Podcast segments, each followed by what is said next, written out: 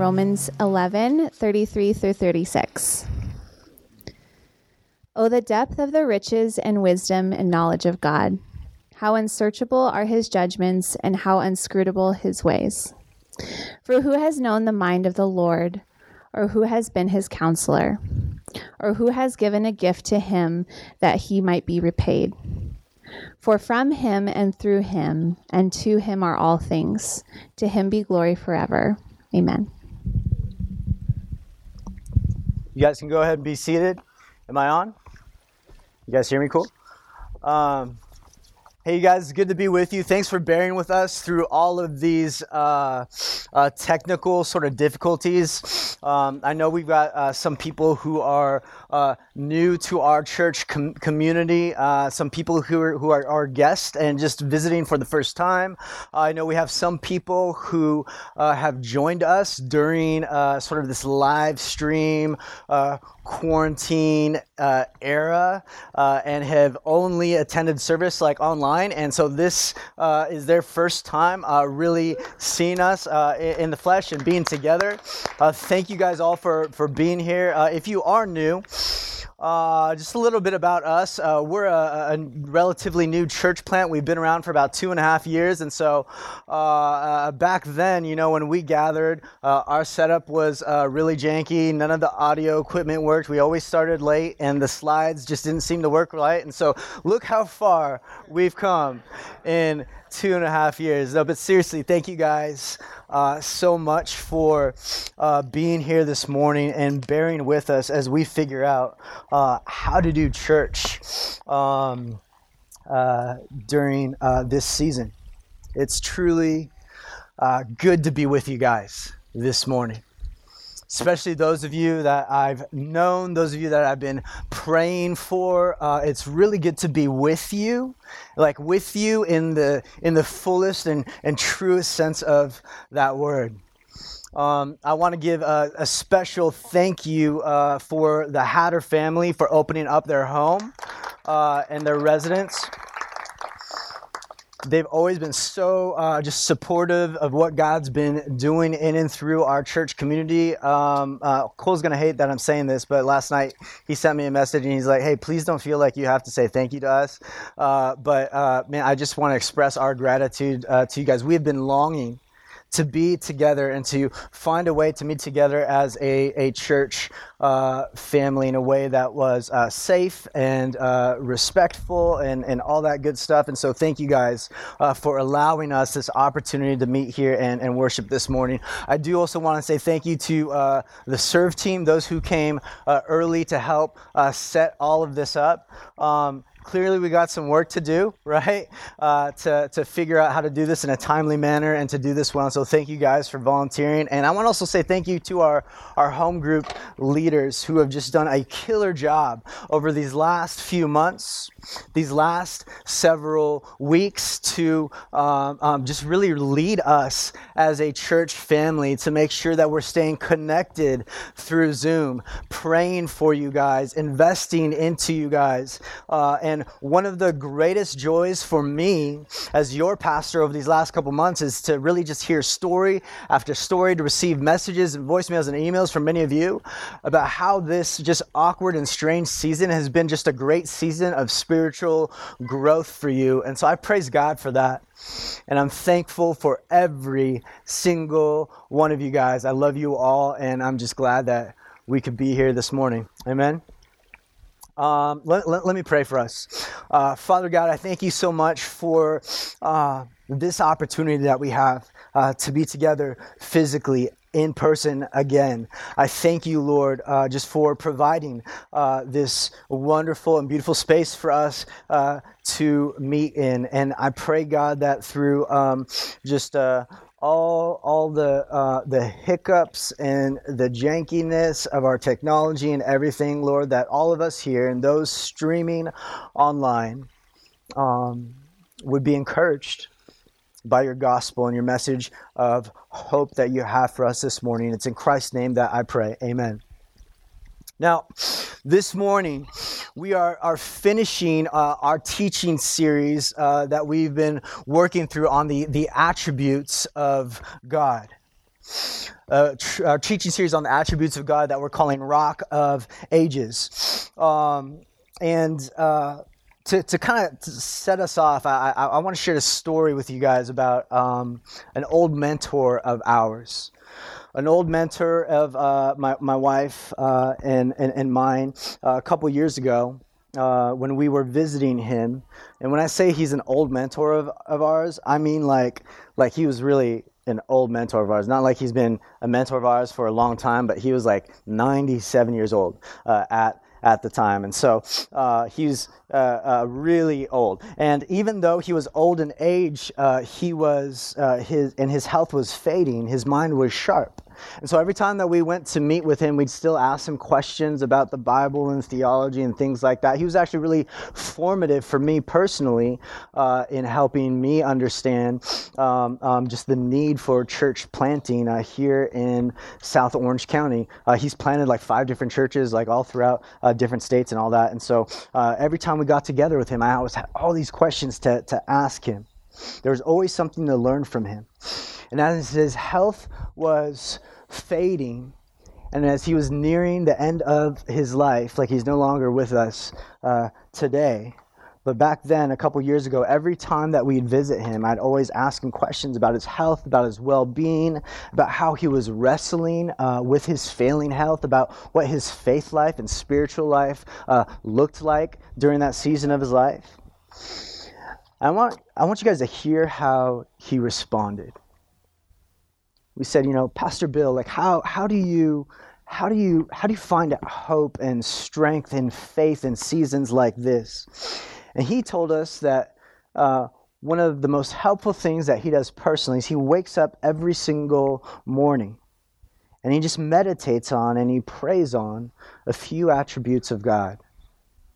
And he shared with us this one morning uh, one of the prayers that he's prayed. He just wakes up in the morning. He says, God, you're God who never changes. You are omnipotent. You're all powerful. You're omnipresent. You're always present and near. You're omniscient. You know all things, and you're always good. In other words, he was saying, Look, Chris, like even when, when there's a lot about my life that I'm suffering through and a lot of uncertainties and unknowns, there's still this undeniable truth that I do know that God is with me, that He's for me. And when I trust in His character, when I lean on His attributes, I can find rest and hope for my weary soul. And I think that reminder, that lesson that he taught us that morning, is a needed reminder for all of us. That our God is with us and that he's for us in the everyday stuff of life and all the little details, but also in like the, the big sort of uh, uh, matters of life and death situations. To know that I'm loved by a Redeemer who cares about the details, who cares about what I'm facing, who doesn't turn a deaf ear to my prayers, and to know that He's good and that He's powerful, that He knows all things and He's always present. You can never get over acquainted with the God of the Scriptures. There's always more to learn about Him. There's always more to know about Him. And what it is that you know about God might be, might very well be the most important thing about you. Because what you know to be true about God has huge implications for how you worship Him, but also how you live in this crazy world. So that's why we're working through these attributes of God over this last teaching series. And we're going to finish that series uh, today, where, because in the midst of this year, with all of these crazy unknowns and uncertainties, we need, we really need to stand on something that is timeless and unchangeable, don't we?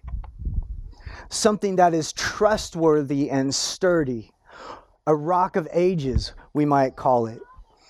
And that rock of ages is the Lord God Almighty.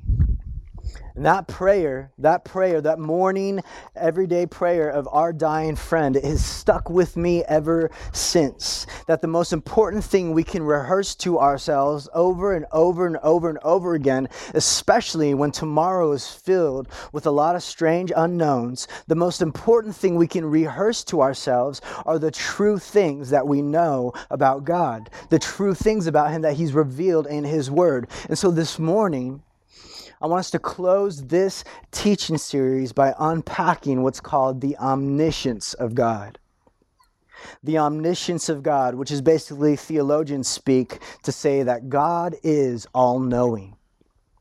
He's the God who knows all things. He has all knowledge, all wisdom.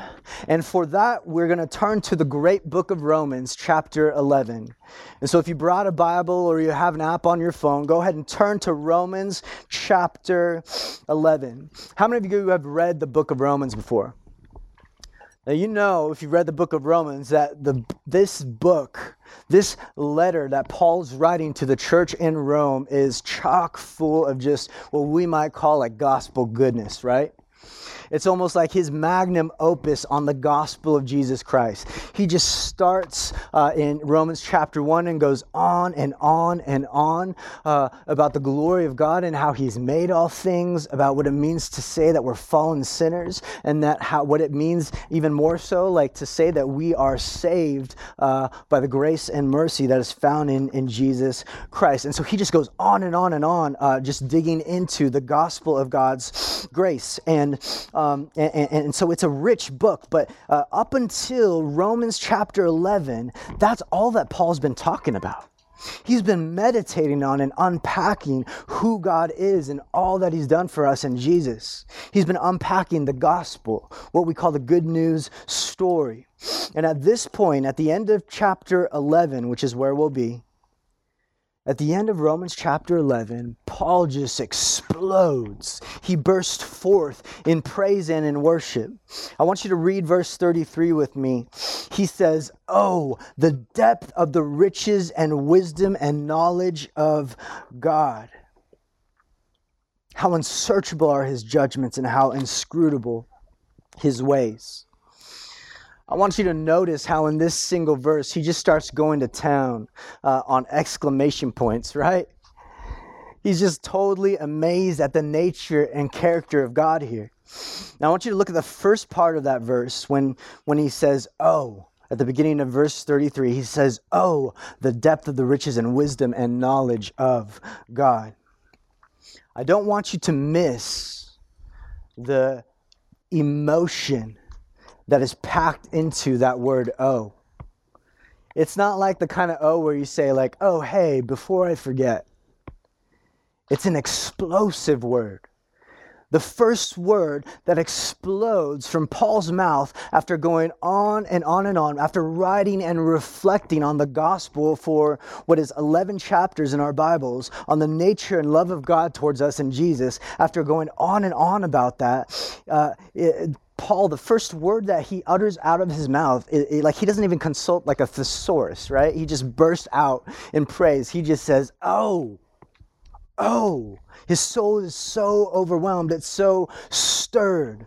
And right here in verse 33, after saying, Oh, the depths, uh, Paul drops three characteristics of God his riches, his wisdom, and his knowledge. Now I want us to consider why would why why does he say why does he focus on these three? Why why why the riches, wisdom, and knowledge? Why does he just burst forth in passion about those three character traits? It's helpful for us to understand that in the first century in the Near East region where these churches were being planted, everyone in that first century was under the ruling arm of the Roman Empire. And guess what the Roman Empire was known for? Riches, wisdom, and knowledge. You see, Rome, the Roman Empire, they, they thought that they had it all. And everyone else believed it too, right? By all outward appearances, they, they did have it all. Their riches were constantly on display uh, through uh, in their cities uh, as they, they, they extended the reach and the breadth of their, their, their, their empire. Uh, you would see gold uh, lining the streets, you'd see statues erected at all of their monuments. They certainly were known for their riches, they were also known for their wisdom. I mean, so many uh, uh, uh, uh, philosophers were, were, were growing in popularity. Their writings and their teachers' teachings were, were spreading like wildfire. The, the, the Roman philosophers were the wise sages of the world. They were also known for knowledge, the uh, different sciences and studies and, and history and records and things like that. They were known to be a people that understood all things. That's why their, their, their, empire grew so quickly and powerfully, is because of their riches, wisdom, and knowledge. They thought they had it all. Let me ask you though, where's that Roman Empire today? Where's that empire today? You see, they thought they had it all. And this whole like thinking that you're on top of the world, thinking that you have it all, is not unlike these United States of America today.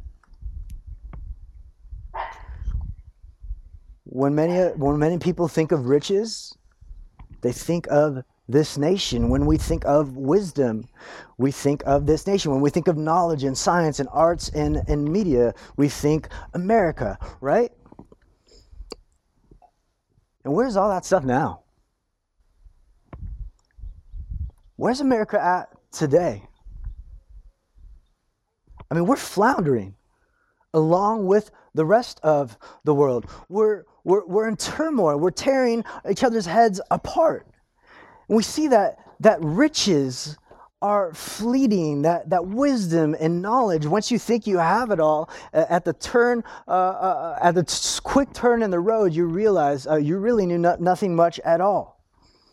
You see, any attempts that we have at wisdom and knowledge, especially this year, are short sighted at best, right?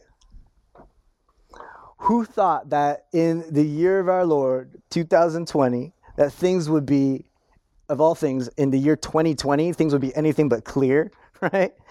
About what in the world is going on?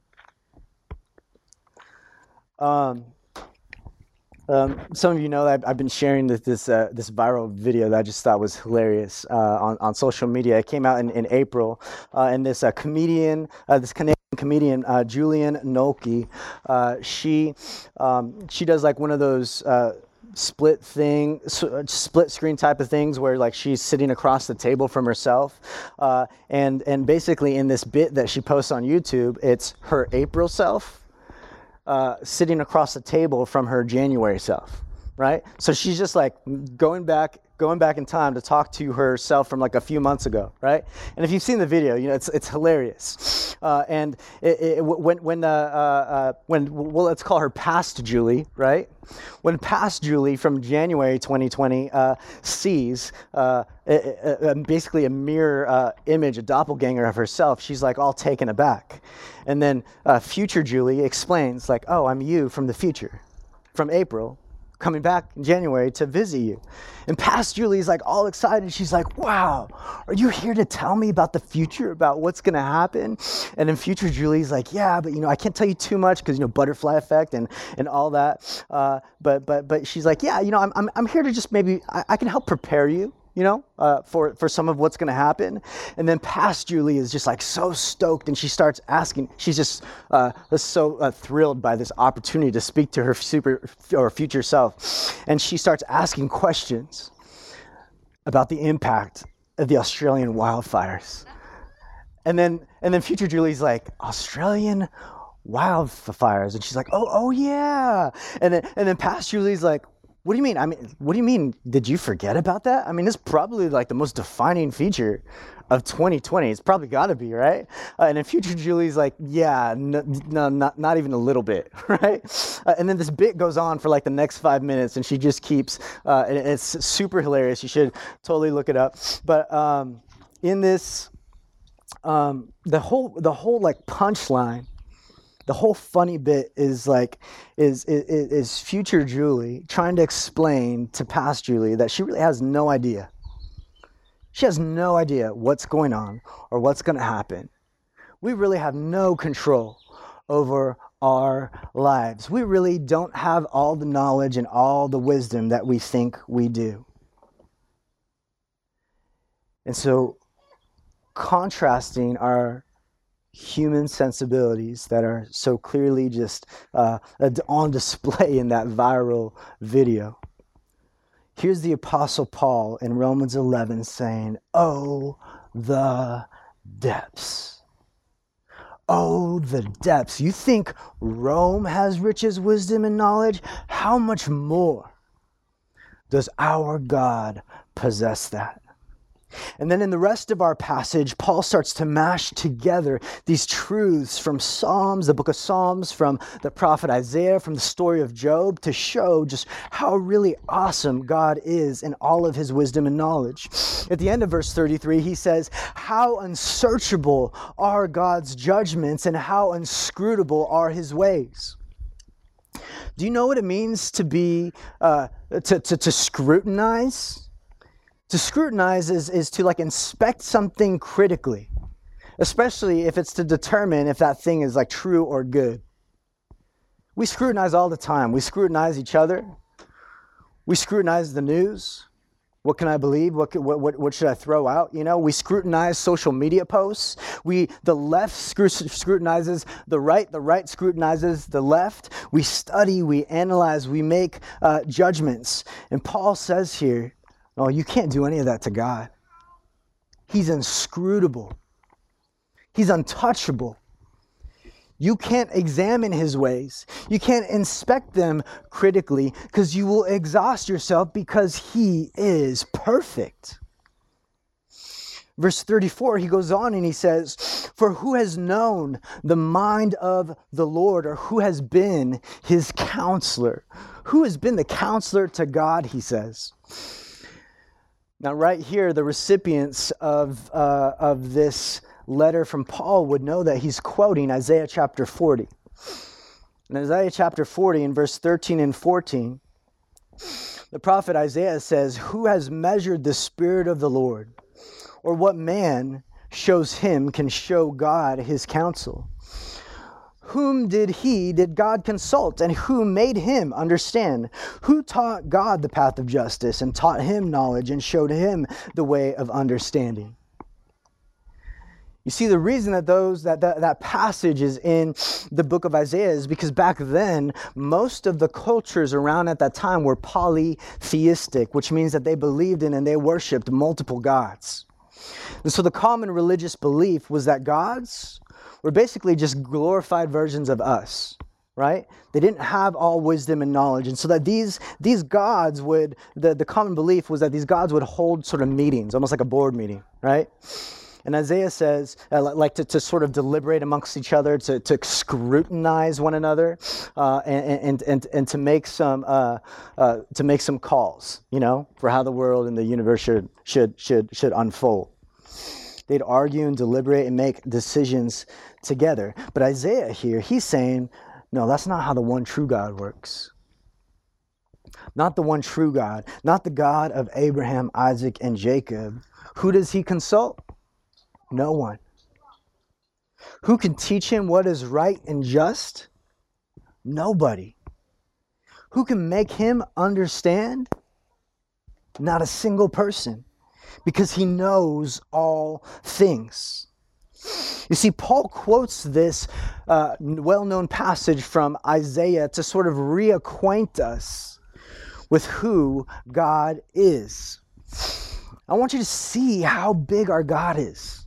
That's the whole point of this, of this Rock of Ages series, that in the midst of, of, of a world and seasons that are just so um, uncertain, that we can be certain about and rest in the bigness and strength of our God, the omniscience of God, the fact that He's all knowing. You see, God is not a, He's not like a computer making calculations, trying to figure things out from that trying to figure out everything outside of himself. He's the creator of all things. All things flow from him. So his knowledge comes from just his being. The fact that he's perfect, the fact that he's wise, the fact that he's unchangeable. The reason that we want to know the difference between truths and falsehood is because we have a God who is truth and who speaks truth. It's wired into creation, it's wired into who we are. The reason we know between the, the and we long for uh, goodness over evil is because we have a God who is good. The reason that we sit in awe before something that is beautiful, whether it's a, a scenery or art or music or just being with your loved one, is because we have a God who is beautiful. And all other things are just pale comparisons to his perfections. You see, this is the God who knows everything there is to know at a macro level, right? He knows everything there is to know about the universe. He knows, the Bible says he, that he knows all the stars and he's given them all names. He knows everything also at a micro level.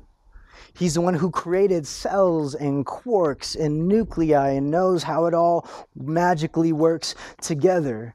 He knows everything at a global level, from the turning of time and the rising and falling of kingdoms and empires. And he knows everything at a personal level the number of hairs on your head, the number of days you will live. Everything there is to know about you and about me. In Hebrews 4:13, the author of Hebrews says that no creature is hidden from his sight, but all are naked and exposed to the eyes of him to whom we must give an account.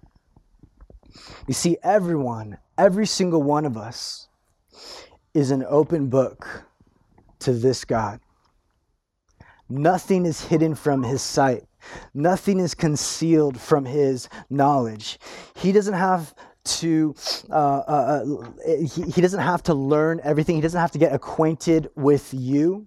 He knows everything there is to know which can either be a terrifying truth or a comforting one depending on your relationship with christ.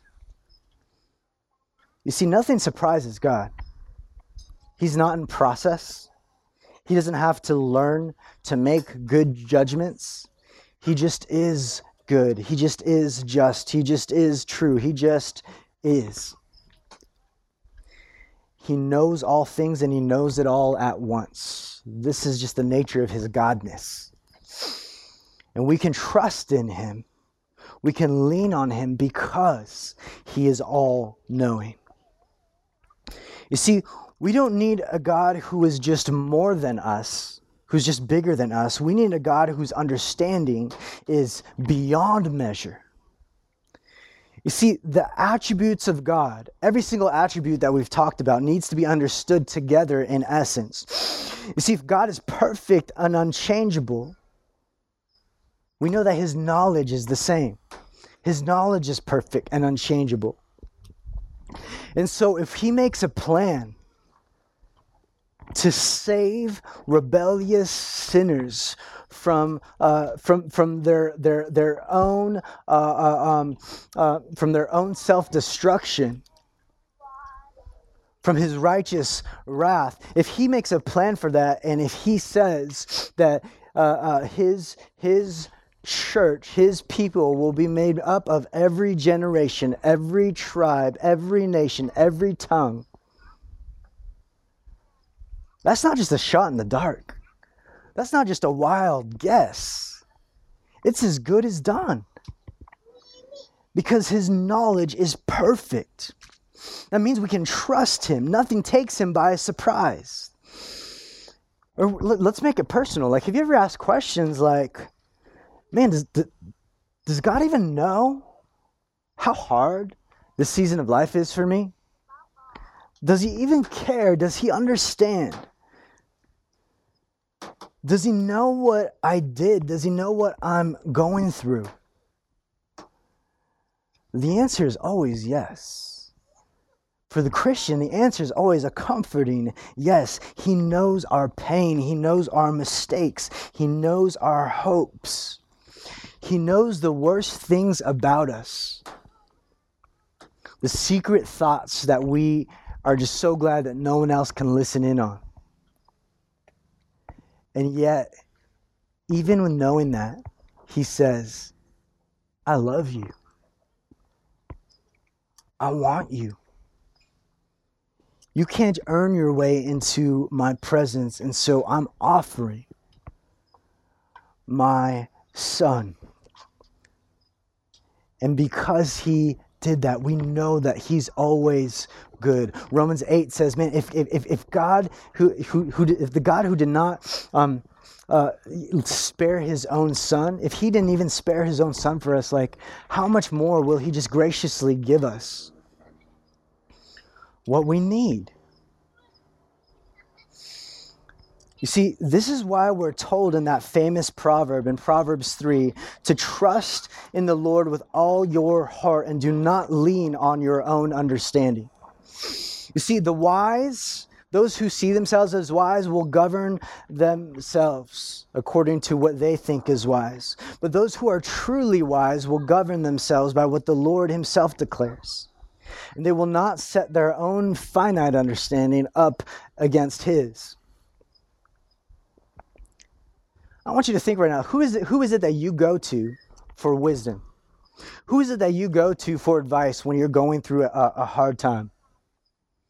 That's a good thing to, to, to have people like that, right? Who are sort of in your corner, in your court that you can go to for wisdom, they can go to for advice. Proverbs 11 says it's a good thing to have many counselors like that. But even the wisest of our counselors had to learn everything that they know. But as we've seen, God has no counselor. He needs no teacher. He knows all things and He's good. And He invites us to learn more about Him, to gain more of His knowledge, and to trust Him. You see, what we have in the Word of God, and this is why, why the Word of God is such a gift to us the fact that He has preserved His revealed word to us throughout centuries. The word is God's revealed will. It's His very wisdom. That's why we call it His word. The wisdom of God is right here, right there in the scriptures. And Jesus, the Word who became flesh, reveals God's intimate will for the broken and the lost and the sinners like you and me. That's why Jesus taught us to pray Lord, your kingdom come and your will be done. Even my grandest visions of, of, of, of, uh, of, of, of a kingdom, of a divine kingdom, even the most beautiful visions that I have of, of, of how things should be, pale in comparison to God's kingdom and to his will. You see, that's why we pray, Your kingdom come, Your will be done, because the help that we need, the hope that we need, and, and, and that we, we hope for, it comes from, from outside of us, from the God who's perfect, from the God who knows best. Again, that question, who is the counselor of the Lord? The answer is nobody. You can't give the all wise God advice. Like, who in their right mind would tell God how to do his job. The wild thing is, we do that all the time. Every single one of us does this. Like, have you ever said, like, hey, why, why does God give me, like, sort of this? Why doesn't God give me this thing that I want over here, right? Why doesn't He give me these plans that I want over here? If I only had this thing, if my plans only went that way, then I would have all that I need. Then I would be completely fulfilled. Or if I only had a different job, if I only had a spouse, or if I had a different spouse, if I had that house or this much money in savings, if I lived in this place rather than that place, then I'll feel complete. Then I'll feel whole. Then I'll feel secure and fulfilled and whole.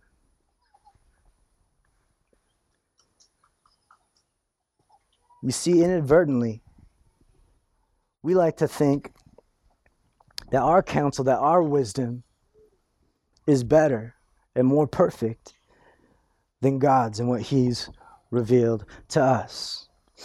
In verse 35, he quotes from the book of Job. In verse 35, he says, Who has given a gift to him that he might be repaid? Now, just quickly, if you know the story about Job, you know it's a crazy story about a man who had everything and then he loses everything. And at one point, towards the end of the book of Job, Job just breaks down and he starts to say, Man, I wish I could just sit God down and just ask him a few questions. If I had that opportunity, I'd like to sit him down, uh, let him know, uh, uh, give him a piece of my mind, and just ask him some questions. And then in Job 38, God shows up and he's like, Hey, you called? And he starts going on. He says to Job, Hey, where were you when I created the universe?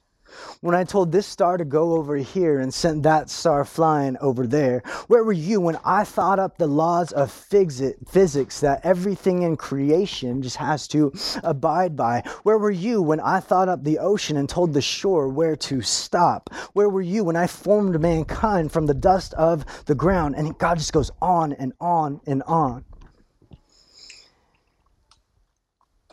And then he says, God says to Job, Who has a claim against me that I owe them back? Everything under heaven belongs to me. In other words, he's saying, like this account in the book of Job just kind of reveals to us that God does not owe Job anything. God does not owe any of us anything. Yet, He's given us everything we need for life and godliness in His Word. Even more so, He's given virtually everything up in His Son Jesus Christ to show His love for undeserving people like you and me. Now, why does any of this matter? What does any of this have to do with God's omniscience? I want you to understand how big God really is. He doesn't just have all wisdom and knowledge, He's the very source of it. All wisdom and all knowledge always points back to Him. There's nothing true that is not rooted in Him. There's nothing good that does not reveal His character. There's nothing beautiful that does not point to His splendor. It shows us, the bigness of God shows us that the primary reason that God is worthy of our worship is simply because of who He is. He's not like any person. He's not like any creature. God is not worshiped by us because he needs it from us. He's not he's not up on some cloud saying, "Worship me, please worship me." Right? He's not emotionally dependent. He doesn't we're, he's not worshiped because he needs it from us, but because he's worthy of it. He's better than us. He's bigger than us. He's worthy in every way of our humble trust and worship. This is the depth of the riches of God, Paul is saying. And in verse 36, we see that this theology that Paul is just bursting forth about, that he's just exclaiming in worship about. This theology leads to what we call doxology authentic worship. We see that in verse 36. He says, For from him and through him and to him are all things. To him be glory forever. Amen. That's how Paul concludes his thoughts on the omniscience of God. He says, From him and through him and to him, to God are all things, to him, to God be glory forever. Amen. So as we as, as we close, I want to give you guys a couple points of application on on this passage on the omniscience of God for us. First, as we've said, if God is omniscient, if He's the God that knows all things, then we can trust Him and we can praise Him. He's worthy of our worship and he's worthy of our trust. Number two, don't be wise in your own sight. That's actually a callback, a throwback to verse 25 of Romans 11, when Paul tells, when, when Paul says, "Don't be wise in your own sight." You see, this is why, as as as as Christians who care about their own character and humility, uh, this is why Christians uh, we need to care about self-awareness and about self-evaluation. You see, part of what it means to be wise in your own eyes is that you think too much of yourself and you think too little of others. All you have to do is turn on any news channel from any network in our nation to see that that is the predominant uh, bent of a depraved human heart. We think too much of ourselves. We think too little of others. We talk about and we treat them as less than. But don't be wise in your own eyes.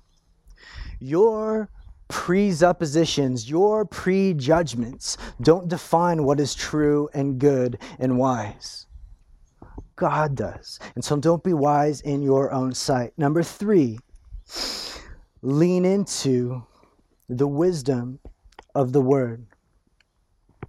Lean into the wisdom of the word. In, in Romans chapter 12, uh, verse 2, it says, Do not be conformed to this world, but be transformed by the renewal of your mind. The way that your minds are renewed is through the Word of God, that by testing you may discern what is the will of God, what is good and acceptable and perfect. You see, if you want to know what is good, is acceptable, and perfect, if you want to know what true wisdom is, then you need to wash your mind, renew your mind with the wisdom of God's Word. You need to lean into it. You need to meditate on it, pray through it. Lastly, I don't know if there's a slide for this one, but the last point of application, yeah, there isn't. Last point of application, uh, number four, is simply we just run to the gospel. Run to the gospel of our Lord Jesus Christ. You see, in Jesus, we see that the God who knows all things, even the worst about us, even the bad things, the worst things, still loves, still sacrifices, and still serves us, and still, even though we're unlovable, even though we're unworthy, He makes us the object of His love. He ascribes to us worth in Christ. That even though He knows everything about us, we see in the gospel that He is good. Run to the gospel and you see the faithfulness of our Lord Jesus Christ. You see, left to our own selves, our minds are gra- going to gravitate towards things that reek of, of death, of reek, that reek of foolishness. If it's left up to us, we will settle for the lesser things. You see, God knows all things as creator, and we can pursue his knowledge as the created. And so we immerse ourselves in His Word so we can know His ways, understand that He is trustworthy, turn from death, and go after what is worth it, what is pleasing, what is good, what is acceptable. We can go after the grace of God in our Lord Jesus Christ. Amen. Thank you for listening to the King's Cross Church podcast. We'd like to encourage listeners to be part of a local church gathering. If you're ever in the Orange County, California area, we'd love it if you come by and visit on a Sunday morning. For meeting times and locations or any other information about us, please visit kx.church. There's no .com in that, just kx.church. Thanks again for listening.